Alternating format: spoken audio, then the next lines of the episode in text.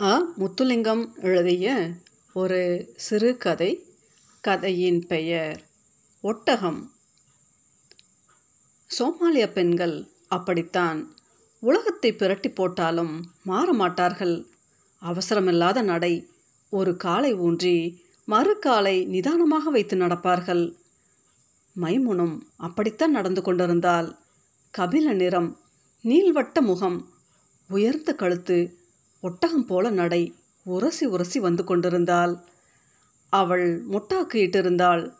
அந்த துணி தலையை முற்றிலும் மறைத்து மார்பு வழியாக வந்து முதுகிலே சென்று மறைந்தது. அவள் தலைமயிரை பற்றி அறியும் ஆவலையும் அது தூண்டிவிட்டது. அவள் முதுகிலே வெறுமையான தண்ணீர் குடம் ஒன்று தொங்கியது. காட்டுப்புல்லினாலும் நாரினாலும் இறுக்கி பின்னி செய்தது. பள்ளி பிள்ளைகளைப் போல அவள் அதை முதுகிலே கட்டி கொண்டிருந்தாள் அது முதுகோடு ஒட்டிக்கொண்டு அவளுக்கு வழித்துணையாக வந்து கொண்டிருந்தது. அவள் எட்டு மைல் தூரம் போய் தண்ணீர் பிடித்து வர வேண்டும். போக வர பதினாறு மைல்கள்.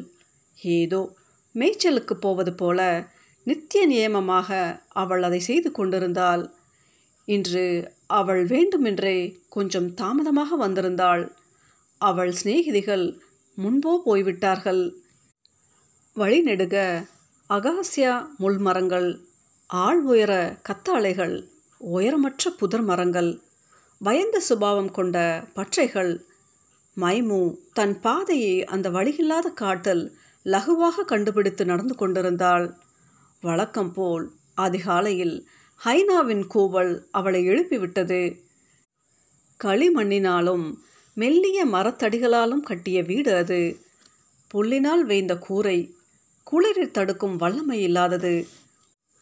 அந்த காலை குளிரில் ஒட்டகத்தின் ரோமத்தில் செய்த சௌகரிய குறைவான பாயில் கண்களை விழிக்காமல் சுருண்டு படுப்பதற்கு அவளுக்கு மிகுந்த ஆசையாக இருக்கும். ஆனால் ஹைனா முதலாவது எதிரி என்றால் அவளுடைய தாயார் இரண்டாவது எதிரி. மைமுன் எழும்பும் வரை அவள் தாயார் காயம்பட்ட விலங்கு போல கத்தியபடியே இருப்பாள்.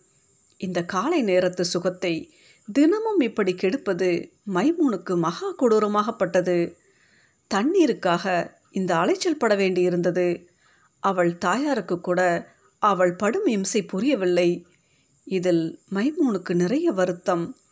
அவள் தகப்பனார் நூர் அந்த ஊர் குடித்தலைவர் நபதூன் அவரிடம் ஆடுகள் மாடுகள் ஒட்டகங்கள் என்று எல்லாம் இருந்தன.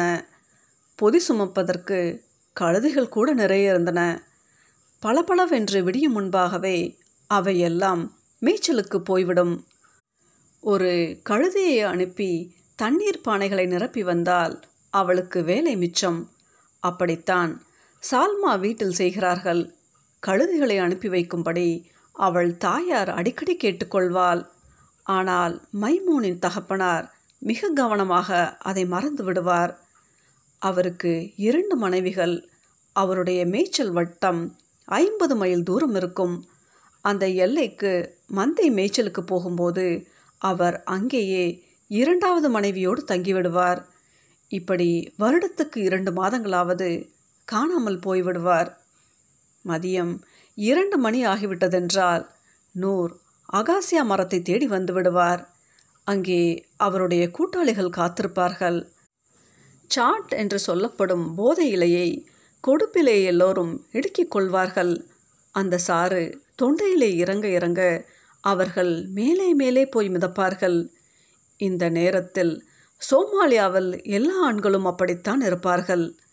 பின் மதியத்தில் தொடங்கி இரவு படுக்கப் போகும் வரைக்கும் இது தொடரும். உள் சுவாசம் வெளி சுவாசம் என்று விட்டபடி கை கால்களை பரப்பி அவர்கள் இந்த போதை சாம்ராஜ்யத்தில் தங்களை மறந்து சஞ்சரிப்பார்கள். ஐநா சிரகம் இப்படித்தான் ஒரு சாயங்கால வேளையில் அவர்களிடம் வந்தது. நூறும் ஊர் மூப்பர்களும் அப்போது சாட் போதையில் இருந்தார்கள். ஐநா ஊழியர்கள் ஒவ்வொரு கிராமமாக வந்து அவர்கள் தேவைகளை விசாரித்து கொண்டிருந்தார்கள். சிலர் ஆழ்கிணறு தோண்டித்தரும்படி வேண்டினர். சிலர் வாய்க்கால் கேட்டனர். சிலர் பம்ப் செட் என்றார்கள். இவர்களுடைய முறை வந்தது. பெண்கள் ஆழ்கிணறு வேண்டுமென்று கெஞ்சினர். ஆனால் ஊர் பெரியவர்கள் கூடி மசூதி ஒன்று கட்டுத்தரும்படி கேட்டார்கள். அவ்வளவு பண வசதி இந்த கிராமத்துக்காக ஒதுக்கப்படவில்லை. நீ மசூதியை கட்டித்தா மீதியை அல்லாஹ் பார்த்து கொள்வார் என்று ஊர் மக்கள் சார்பாக நூறு அடித்து சொல்லிவிட்டார். வாழ்க்கையில் அவர் செய்த மிகச்சிறந்த பிழை இதுதான். அந்த ஊழியர்கள் நெடுச்சான் கிடையாக விழுந்து இவர்கள் சொல்வதை ஏற்பார்கள் என்று நினைத்தார். அவர்கள் என்றால் பக்கத்து கிராமத்துக்கு போய்விட்டார்கள். அங்கே தூர்ந்து கிடந்த கிணற்றை பழுது பார்த்து இன்னும் ஆழமாக்கினார்கள். வருடம் முழுவதும் நீர் சுரக்கிறது. தினம் தினம் எட்டு மைல் தூரம் அவள் தண்ணீருக்காக அங்கேதான் போகிறாள். சூரியன் மேலே மேலே வந்து கொண்டிருந்தான். மைமூன் தனக்கு தெரிந்த ஒரு குறுக்கு பாதையில் இறங்கினால் அங்கே பார்த்த இடமெல்லாம் சாட் பயிரிட்டிருந்தார்கள். வேப்பம் செடிகள் போல அவை கூர்மையாகவும் செழிப்பாகவும் வளர்ந்திருந்தன. ஆடுகள் மேயாமல் இருக்க முள்வேலி போட்டிருந்தார்கள். ஆடுகள் மேய்ந்தால் அவை வேறு பாதையில் துள்ளி திரிந்து கலகம் விளைவிக்கும். வழியிலே ஒட்டகம் ஒன்று முன்னம் கால்கள் இரண்டையும் அடித்து தொழுகையில் இருப்பது போல படித்திருந்தது. அதனுடைய கழுத்து ஆடாமல் அசையாமல் மிதந்து கொண்டு நின்றது. அண்ணாந்து பார்த்தால் நதி நகர்வது போல கண்ணுக்கு தெரியாமல் ஒரு உருண்டை அதனுடைய கழுத்தில் மேலே ஏறி கொண்டிருந்தது. பெண் ஒட்டகம் இடது செவியின் நுனி வெட்டப்பட்டு இருந்தது. அதற்கு முன் நின்று மரியாதை செய்ய வேண்டும் போல தோன்றியது.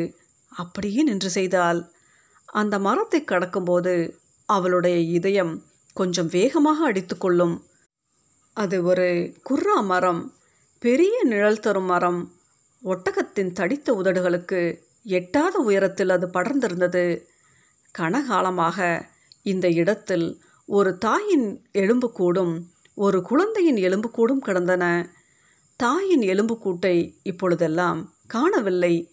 பிள்ளையின் எலும்புக்கூடு மாத்திரம் எஞ்சி கிடந்தது. இந்த எலும்புக்கூடுகளின் கதை ஊரில் எல்லோருக்கும் தெரிந்திருந்தது.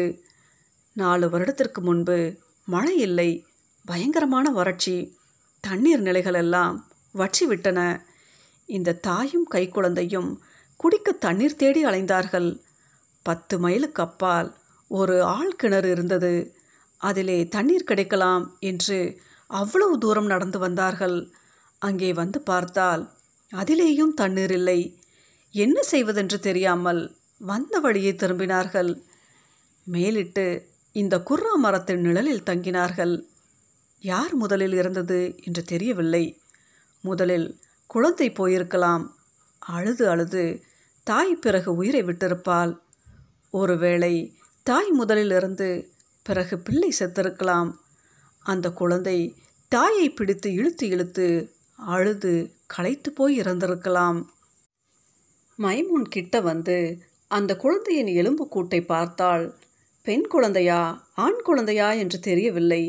உள்ளங்கையில் அடங்கும் அந்த சிறிய மண்டை ஓட்டில் ஒரு சிறிய துணி ஒட்டி கொண்டு இருந்தது அது பூ போட்ட துணி போல தெரிந்தது. அது பெண் குழந்தையாக இருக்கலாம் என்று யூகித்து கொண்டாள். இப்போது சில நாட்களாக அவளுக்கு தனிமை தேவைப்பட்டது. அதுதான் அமீனாவை முன்னாலே போகவிட்டு இவள் பின்னாலே வந்து கொண்டிருந்தாள். தனிமையில் சிந்திப்பதற்கு அவளிடம் நிறைய சங்கதிகள் இருந்தன. இந்த யோசனையில் பெரும் இடத்தை அலிசாலா பிடித்து கொண்டிருந்தான். அவனுடைய முகம் அவளுக்கு அடிக்கடி தோன்றியது. பதினைந்து வயது பிராயத்தவளுக்கு இது புதுமையாக இருந்தது. மைமுன் என்றால் வசப்படுத்தியவள் என்ற அர்த்தம். இப்படி அவள் தன் எதிர்காலத்தை வசப்படுத்தும் எண்ணத்தில் தனிமையில் நடந்து கொண்டிருந்தாள். அதே நேரத்தில் மைமூனின் தகப்பனார் அவளுடைய தலைவிதியை நிர்ணயிக்கும் ஒரு காரியத்தில் இறங்கியிருந்தார். அது அவளுக்கு தெரியாது. பளபளவென்று மின்னும் நாள் அது. தூரத்திலே ஒரு ஒட்டக கூட்டம் அவன் வந்து கொண்டிருந்தான். வெள்ளையாக ஈமா துணியில் ஒரு தலைப்பா கையிலே ஒட்டக குச்சி. ஒட்டக கயிற்றை முன்னெடுத்து தோள்பட்டையில் மாட்டிக்கொண்டிருந்தான் ஒட்டகத்துக்கு முன்பு மெதுவாக நடந்து வந்து கொண்டிருந்தான். ஒட்டகத்தின் நீண்ட கழுத்தும் அந்த தலையும் மேலும் கீழுமாக அசைந்து கொண்டிருந்தது. அந்த காட்சி மிகவும் அழகாக இருந்தது. சோமாலியாவில் மனிதர்களை பார்க்கிலும் ஒட்டக எண்ணிக்கை அதிகம். பொதி சுமப்பதற்குத்தான் ஒட்டகம். அதன் பின்னே செல்வார்கள் அல்லது முன்னே போவார்கள். பயணம் செய்வது என்பது கிடையாது. அலிசாலாவும் அப்படித்தான். அதன் முன்னே மிக்க மரியாதையுடன் நடந்து வந்து கொண்டிருந்தான். அவனுடைய முகம் தெரிந்தது. தயக்கமான கண்கள். இன்னும் தயக்கமான தாடியும் மீசையும் முளைப்பதா வேண்டாமா என்ற தயக்கம். எதையோ சொல்ல விரும்புவது போன்ற முகம். ஒல்லியாக இருந்தான். அவன் அருகில் வந்ததும் இவள் நடப்பதை நிறுத்திவிட்டு அவனையே பார்த்து கொண்டிருந்தாள். அவளுடைய இருதயம் ஒரு அழகு வேகம் கூடியது. அது விவகாரமான ஒட்டகம். அவர்கள் சம்பாஷணையில் குறுக்கிடாமல் நின்றது. ஒரு நூறு வருடங்கள் அப்படியே நிற்கப் போவது போன்ற ஆயத்தங்களுடன் கால்களை அகட்டி வைத்து கழுத்தை உயர்த்தி நின்றது. அஸ்லாம் அலைக்கும் அலைக்கும் சலாம். சமாதானம் உண்டாகட்டும் சமாதானம் உண்டாகட்டும். நான் உன்னை பார்க்கிறேன். நான் உன்னை பார்க்கிறேன். புதினங்கள் உண்டா? புதினங்கள் அநேகம். இன்று தாமதமாக வந்துவிட்டாயோ? அதற்கு நான் என்ன செய்ய? சூரியன் தாமதமாக அல்லவோ இன்று எழுந்திருந்தான். கவனிக்கவில்லையா? உண்மைத்தான் சூரியனும் சோம்பலாகி கொண்டு வருகிறான். உன்னைப் போல. நான் ஒன்றும் சோம்பல் இல்லை. பார் எவ்வளவு தூரம் போய் வருகிறேன்? ஒரு ஹான் தண்ணீர் சுமக்கிறேன். உன்னை போல ஒட்டகத்துக்கு முன்னே கை வீசிக்கொண்டு நடக்கிறனோ? முகம் பார்த்து பதில் சொன்னால் வலது கையை இடது இடுப்பில் வைத்து ஒரு காலில் சரிந்து நின்றால் மற்ற கை மொட்டாக்கு துணியை நளினமாக பிடித்தபடி இருந்தது. அப்பொழுது அவள் மந்தையில் எதையோ பார்த்து அருண்டால் அவள் கண்களில் ஒரு புதுவிதமான இரக்கம் தெரிந்தது. மறுபடியும் அந்த ஒட்டகக்குட்டியை கட்டி போட்டு விட்டாயே அந்த மந்தையிலே ஒரு சின்ன ஒட்டகம். அடிக்கடி மந்தையை விட்டு ஓடிவிடும். அதன் முன்னங்கால்களை இணைத்து இடைவெளி விட்டு ஒரு கட்டு. அந்த குட்டி கால்களை தடக் தடக் என்று சிரமத்துடன் எடுத்து வைத்து மந்தையுடன் சேர்ந்து கொண்டிருந்தது. நான் என்ன செய்ய? அது பொல்லாத குட்டி. எப்பவும் ஓடிக்கொண்டே இருக்கிறது. அதை பார்ப்பதற்கு எனக்கு நேரம் போதாது. இன்னொரு ஆள் தேவை. நீ வந்துவிடு அதை பிறகு பார்க்கலாம். இப்போ அவிழ்த்து விடு. அவள் குரல் சினுங்கலாகவும் இருந்தது அதிகாரமாகவும் இருந்தது. அலிசாலாவின் மனது இலகிவிட்டது. உனக்காக செய்கிறேன் என்று சைகையால் காட்டியபடி அதன் கால்களை அவிழ்த்து விட்டான். அந்த கால்களை உதறி துள்ளி தள்ளி தன் சந்தோஷத்தை காட்டிக்கொண்டது அவள் அரியா சிறுமியாய் இருந்த காலத்தில் ஒட்டக கூட்டத்தோடு தெரிவாள். பொதி ஏற்றும்போது அவர்கள் பாடுவார்கள். ஒவ்வொரு பொதிக்கும் ஒவ்வொரு பாட்டு ஒட்டகத்தை ஏமாற்றும் பாட்டு சிறுமிகளின் பாட்டு. ஒட்டகமே ஒட்டகமே என் ஆசை ஒட்டகமே இந்த விறகு கட்டை மாத்திரம் சுமந்து வருவாயா? உனக்கு நிறைய புல்லுக்கட்டு தருவேன். ஒட்டகமே ஒட்டகமே என் ஆசை ஒட்டகமே என் படுக்கைகளை மாத்திரம் சுமந்து வருவாயா? உனக்கு முதுகு தோய்த்து விடுவேன். ஒட்டகமே ஒட்டகமே என் ஆசை ஒட்டகமே என் ராசகுமாரனை மாத்திரம் சுமந்து வருவாயா? உனக்கு கட்டி முத்தம் கொடுப்பேன். இந்த காட்சி வரிகள் அவளாகவே சேர்த்து கொண்டது. அடிக்கடி அவள் இந்த பாடலை பாடுவாள். தனிமையில் இருக்கும்போது கடைசி வரிகளை உரத்து சொல்லுவாள். அது அவள் காதுகளுக்கு கேட்க இனிமையாக இருக்கும். அலிசாலா வேறு பிரிவை சேர்ந்தவன். அவன் வந்து பெண் கேட்டால் அவள் தகப்பனார் நிச்சயமாக சம்மதிப்பார். வேறு பிரிவில் பெண் எடுப்பது அவர்கள் வழக்கம். அந்த இனம் பகைமையை விடுத்து சிநேகமாகிவிடும் என்ற நம்பிக்கை. இவனுடைய பெயர் வீட்டிலே அடிக்கடி பேசப்படுகிறது. இவர்கள் பறவை திண்ணிகள் என்ற ஒரு குறை மாத்திரம் இருந்தது. இருபது ஒட்டகங்கள் சீர்கொண்டு அலிசாலா வருவதில் சிரமம் இருக்காது என்று எதிர்பார்த்தார்கள். கிணற்றடியில் ஒரே பெண்கள் கூட்டம் பச்சை பசேல் என்று மரங்கள் பார்ப்பதற்கு கவனப்பூங்கா போன்று குளுமையாக இருந்தது. கிணற்றுக்கட்டிலே அமீனா சாய்ந்தபடி காணப்பட்டால் தொடையிலே ஒரு கை தொட்டு கொண்டிருந்தது. மற்ற காலை ஒய்யாரமாக விசிறியபடி இருந்தால் மைமூன் முக்காட்டை எடுத்துவிட்டால் அவளுடைய சிகை வசீகரத்தன்மையுடன் இருந்தது. கைகளை விட்டு அவற்றை களைத்து காற்றை வெளியே விட்டால் தண்ணீரை முகத்தில் அடித்து ஆசை தீர பருகிக்கொண்டாள் அவள் கண்கள் பிரகாசமாகின. இரு சிநேகிதிகளும் முகத்தை திருப்பிக் கொண்டார்கள். ஒன்றுமே பேசவில்லை. தண்ணீர் குடத்தை எடுத்து முதுகிலை மாட்டுவதற்கு மட்டும் அமீனா உதவி செய்தால் இருவரும் புறப்பட்டார்கள். குடத்திலிருந்து தண்ணீர் கொஞ்சம் கசிவது போல மைமூனுக்கு பட்டது. அடுத்த நாள் மறக்காமல் பானைக்கு அலச மரத்து பிசின் தடவ வேண்டும் என்று நினைத்து கொண்டால் வறுமையில் வாடிய இரண்டு தங்க நரிகள் நிலத்தை மணந்தபடி அவர்களை தாண்டி ஓடின ஒரு மஞ்சள் குருவி உயிக் உயிக் என்று சத்தம் செய்தது. மைமூனுக்கு திடீரென்று சிறுநீர் கழிப்பதற்கு பேரவா பிறந்தது. நெளிந்தபடி அமீனாவை ஒரு அரைக்கண் பார்வை பார்த்தாள். அவளும் மைமோனின் உடல் மொழியை புரிந்து கொண்டு தலையை அசைத்தாள் தண்ணீர் பானையை மெதுவாக இறக்கி வைத்தார்கள். இரண்டு கற்களை எடுத்து உரசி சத்தம் செய்தபடியே பச்சை மரவில் ஒதுங்கினார்கள். மைமோன் காலை அகட்டி குந்திய சிறிது நேரத்திலே ஒருவித உற்சாகத்துடன் நீர் பிரிந்தது. பாம்பு சீறுவது போன்ற சத்தத்துடன் அது நிலத்தை அடைந்தது. மைமோனுக்கு பெரும் சுமை ஒன்று இறங்கிய சுகம் அந்த நேரத்தில் அலிசலாவின் நிச்சயமற்ற கண்கள் நினைவுக்கு வந்தன. அவனை தீவிரமாக காதலிக்கலாமா என்ற எண்ணம் அவளுக்கு மறுபடியும் தோன்றி மறைந்தது. உன்னுடைய ஆள் அங்கே சுற்றி கொண்டு இருந்தானே இப்படி சொல்லி அமீனா அவர்களுக்கு இடையே இறுகிப்போன காற்றை மெல்ல உடைத்தாள். பிறகு சிநேகிதிகள் இருவரும் கலகலவென்று பேசத் தொடங்கினார்கள். அவர்கள் அந்யோன்யம் தானாகவே பற்றி கொண்டது. அமீனா அவளுடைய வழக்கமான புலம்பலை தொடங்கினாள். இவனை நம்பி இராதே இவன் உனக்கு மகர் கொண்டு வரப்போவதில்லை. வேறு ஆளைப்பார் இவன் பெண் கேட்டு வரும்போது உனக்கு நாற்பது வயது தாண்டிவிடும். அதற்கு பிறகு உனக்கு எப்படி பிள்ளை பிறக்கப் போகிறது? பிள்ளை கிடக்கட்டும். ஒரு நாளை போல ஒட்டகம் செய்யாத வேலையெல்லாம் செய்கிறேன். என்னை போய் சோம்பல் என்று சொல்கிறானே. மைமூனுடைய தாயார் இருபது வருடங்களில் பதினோரு பிள்ளைகளை பெற்றவள். ஒட்டகங்களில் கூட பத்து பத்து குட்டிகள் ஈன்றதும் அவற்றின் இடது காது நுனியை அடையாளமாக வெட்டிவிடுவார்கள். அந்த ஒட்டகம் அதற்கு பிறகு இலைப்பார அனுமதிக்கப்படும். அந்த சலுகை கூட பெண்களுக்கு இல்லை அவர்கள் சாக மட்டும் பெற்றுக்கொண்டே இருக்க வேண்டும். மைமோன் உதடுகளை விரிக்காமல் கருப்பு புன்னகை ஒன்றை உதிர்த்தால் அமீனா என் இனிய சிநேகிதியே நான் என்ன செய்யப் போகிறேன் என்று உனக்கு தெரியுமா?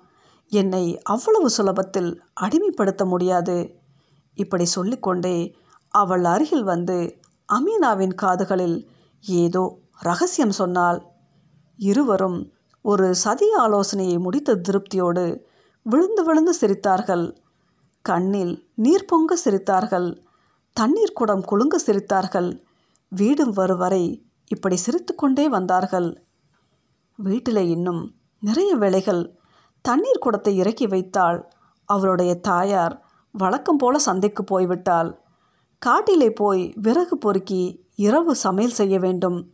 பிறகு மீதமிருக்கும் ஒட்டகப்பாலை சந்தைக்கு எடுத்து போக வேண்டும். இரவு சமையலை விரைவாக முடித்தால் பாலிலே உதிர்ந்த சோளத்தை போட்டு காய்ச்சினால் நம்பிக்கை ஊட்டும் நறுமணத்துடன் அது பொங்கியது. சுரைக்குடுவையை எடுத்துக்கொண்டு வெளியே வந்தால் ஒட்டகம் அவளுக்காக பொறுமையுடன் நின்று கொண்டிருந்தது. இடது காலில் நின்று வலது காலை மடித்து முழங்காலில் ஊன்றிக்கொண்டால் உறுதியான வடிவம் கொண்ட வலது தொடைக்கும் மெலிந்த வயிற்றுக்கும் இடையில் குடுவையை வைத்தால் அது அங்கே கச்சிதமாக பொருந்தி நின்றது. பாலை கறக்கத் தொடங்கினால் சரி கணக்காக அது குடுவையை போய் ஒருவித கதகதப்புடன் நிறைத்தது. முழங்கையை நக்கியபடி குடுவையை எடுத்துக்கொண்டு சந்தைக்கு விரைந்தாள். ஊரடங்கி நிசப்தமான போது அவள் படுக்க சென்றாள். அடுத்த நாள் அதிகாலை நினைக்கும்போது அவளுக்கு பயமாக இருந்தது. இந்த ஹைனாவும் அவளுடைய அம்மாவும் அவளுக்கு விரோதம் செய்கிறார்கள். விடியும் முன்பாகவே அவளை எழுப்பி விடுவார்கள். ஆசை தீர நித்திரை கொள்ளும் சுகம் எப்படி இருக்கும் என்று அவளுக்கு தெரியாது. அந்த அதிகாலை நித்திரைக்காக அவள் எதுவும் செய்ய தயாராயிருந்தாள் இந்த சிந்தனைகளுக்கிடையில் அவள் இமைகள் ஒன்றையொன்று தீண்டின. அடுத்த நாள் அவளுடைய விடியற்கால அவலங்கள் ஒரு முடிவுக்கு வந்தன. ஹைனாவின் தொந்தரவு இல்லை. அம்மாவும் மௌனமாகிவிட்டாள். தூரத்தில் மேய்ப்பர்களின் மேய்ச்சல் ஓசைகள் மாத்திரம் கேட்டன. இவ்வளவு அழகான விடியலை அவள் கண்டதில்லை. பக்கத்து ஊரிலிருந்து பெருங்கூட்டம் ஒன்று வந்திருந்தது. பளபளவென்று வெடியும் போதே வந்துவிட்டது. நூறும் ஊர் பெரியவர்களும் கிராமத்து எல்லையிலே நின்று அவர்களை வரவேற்றார்கள். அவர்கள் வழக்கப்படி வேரோடு பிடுங்கிய சோளப்பயிர்களை கைகளிலே தூக்கி அசைத்து அசைத்து அவர்களை அழைத்து கொண்டு வந்தார்கள். ஒரு சைன்யம் திரண்டு வருவது போல அது இருந்தது. மைமோனை பெண் கேட்டு வந்திருந்தது அந்த கூட்டம். ஒரு நாள் பயணத் தொலைவிலிருந்து வந்திருந்தார்கள். அந்த ஊர் நபதூனவர் ஐம்பது வயதுக்காரர். மூன்றாம் தாரமாக மைமூனை மணக்க சம்மதம் தெரிவித்திருந்தார். ஐம்பது ஒட்டகங்களை சீர்கொடுப்பதாக பேசிக்கொண்டார்கள் ஊர் முழுக்க இந்த அதிசயத்தை பார்க்க திரண்டு வந்திருந்தது. மைமோனின் தாயார் தட்டையாக மறுத்துவிட்டால் இவ்வளவு தூரத்தில் மகளை கட்டி கொடுத்தால் பின்பு அவளை பார்ப்பது என்பது நடக்காத காரியம். அலிசாலா பெண் கழித்து வருவான் என்று எதிர்பார்த்தாள். மைமோன் அவனிலே எத்தனை ஆசை வைத்திருந்தாள் என்பது அவளுக்கு தெரியும். நூர் அப்போது சாட் போதையில் இல்லை. இரையச்சம் உடையவர். ஆதலால் மறுவாசிப்பில் ஐம்பது ஒட்டகங்களுக்காக மகளை விற்பதா என்று தயங்கினார். தாயும் தகப்பனுமாக மகளிடம் வந்தார்கள். சிக்கலில்லாத சொற்களை தெரிவு செய்து அவளிடம் யோசனை கேட்டார்கள். எப்பவும் மைமூனிடம் அதிசயிக்க வைக்கும் சில நிமிடங்கள் கைவசம் இருக்கும். அவள் தயங்காமல் சம்மதம் தெரித்து விட்டால் பிடிவாதமாக கூட இருந்தால் அவர்களுக்கு ஆச்சரியம் தாங்க முடியவில்லை. நிக்காஸ் முடிந்த கையோடு மைமூன் தன் கணவன் வீட்டுக்கு புறப்பட்டால் அவர்கள் கொண்டு வந்திருந்த ஒட்டகங்களும் கழுதைகளும் பயணத்திற்கு தயாராக இருந்தன. அந்த சமயம் பார்த்து அவளுடைய பிராண சிநேகிதி அமீனா வந்து சேர்ந்தாள். அவள் காதுகளில் மைமூன் ரகசியம் பேசிவிட்டு வீடு வந்து சேரும் வரை சிரித்தது ஞாபகத்துக்கு வந்தது. இவள் உண்மையாக அல்லவோ சொல்லியிருக்கிறாள்? பாவி என்று அமீனா நினைத்து கொண்டாள். நான் ஒரு ஐம்பது வயது கிழவனை மணக்கப் போகிறேன். அவனுக்கு மூன்றாவது மனைவியாக அவன் சாட் சாப்பிடுவனாக இருக்க வேண்டும். அந்த மயக்கத்தில் அவன் என்னை அதிகம் அணுக மாட்டான். மிஞ்சி போனால் இரண்டு குழந்தைகளுடன் தப்பிவிடுவேன். இப்படி சொல்லிவிட்டு அவள் ஓவென்று சிரித்தாள். பரிகாசம் என்று தான். முதலில் அமீனா நினைத்திருந்தாள். அப்படி இல்லை. இவள் உண்மையாகத்தான் கூறியிருக்கிறாள். அமீனாவுக்கு சொல்லாத இன்னொரு காரணமும் இருந்தது. அதுவும் சீக்கிரத்திலேயே அவளுக்கு தெரிய வரும். புறப்படும் சமயம் திடீரென்று மைமூன் அழத் தொடங்கினாள். காரணம் தெரியவில்லை. ஹூயா ஹூயா என்று அழைத்து தாயாரை கட்டிக்கொண்டு விக்கி விக்கி அழுதாள். அடி பாவி பெண்ணே எதற்காக இப்படி அழுகிறாய்? சொல்லித் தொலை. உன் விருப்பப்படித்தானே ஒரு முழு நாள் பிரயாண தூரத்தில் இருக்கும் இந்த சின்ன ஊரில் உன்னை கட்டி கொடுக்க சம்மதித்தோம். நீ இங்கேயே ராசாத்தி மாதிரி இருந்திருக்கலாமே பாதகத்தி இப்போ போய் அழுகிறாயே. மைமோனால் அப்பாவும் அழுகையை அடக்க முடியவில்லை. மாலை மாலையாக கண்ணீர் வழிந்தது. வெம்மியபடியே சொன்னாள். உண்மையான காரணத்தை சொல்லட்டுமா ஹூயா? கூறு கட்டவளே சொல்லடி இப்படி குயை கெடுத்து விட்டாயே. ஹூயா அந்த ஊரில் தண்ணீர் கொட்டி கொட்டி வருமாம். வருடம் முழுக்க வற்றாதாம். தினம் தினம் பதினாறு மைல் தூரம் நடக்க தேவையில்லை. இதை சொல்லிவிட்டு மைமூன் தன் தாயின் முகத்தை ஏக்கத்தோடு பார்த்தாள். பார்த்துவிட்டு இன்னொரு முறை அழத் தொடங்கினாள். மைமூனின் தகப்பனாருக்கு முதலில் கொஞ்சம் அதிர்ச்சியாகத்தான் இருந்தது. ஆனாலும் தேற்றிக்கொண்டார் ஒரு நாள் பயணம் தானே மகளை அடிக்கடி பார்க்கலாம் என்று நினைத்தார். ஆனால் அப்போது அவருக்கு தெரியவில்லை. அதுதான் அவளை பார்ப்பது கடைசி தடவை என்று. விரைவில் அவரது மனைவி இறந்து போவாள். சாட் போதையில் உடல்நிலை கெட்டு மனம் குலைந்து எஞ்சியிருக்கும் நாட்களை அவர் மற்றவர்கள் தயவில் கழிக்க நேரிடும். அந்த நேரங்களிலெல்லாம் அவர் மைமூனின் சிந்தனையாகவே இருப்பார்.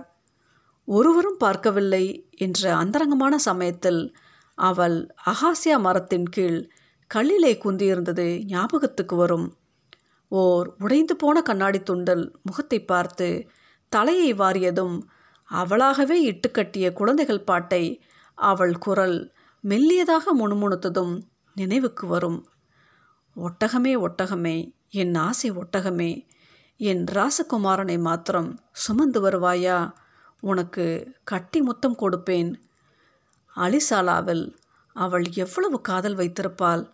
அவ்வளவையும் ஒரு கணத்தில் தூக்கி எறிந்து விட்டாளே. அதிகாலையில் தண்ணீருக்கு போய் வருவதை அவள் எவ்வளவு தூரம் வெறுத்திருக்க வேண்டும்?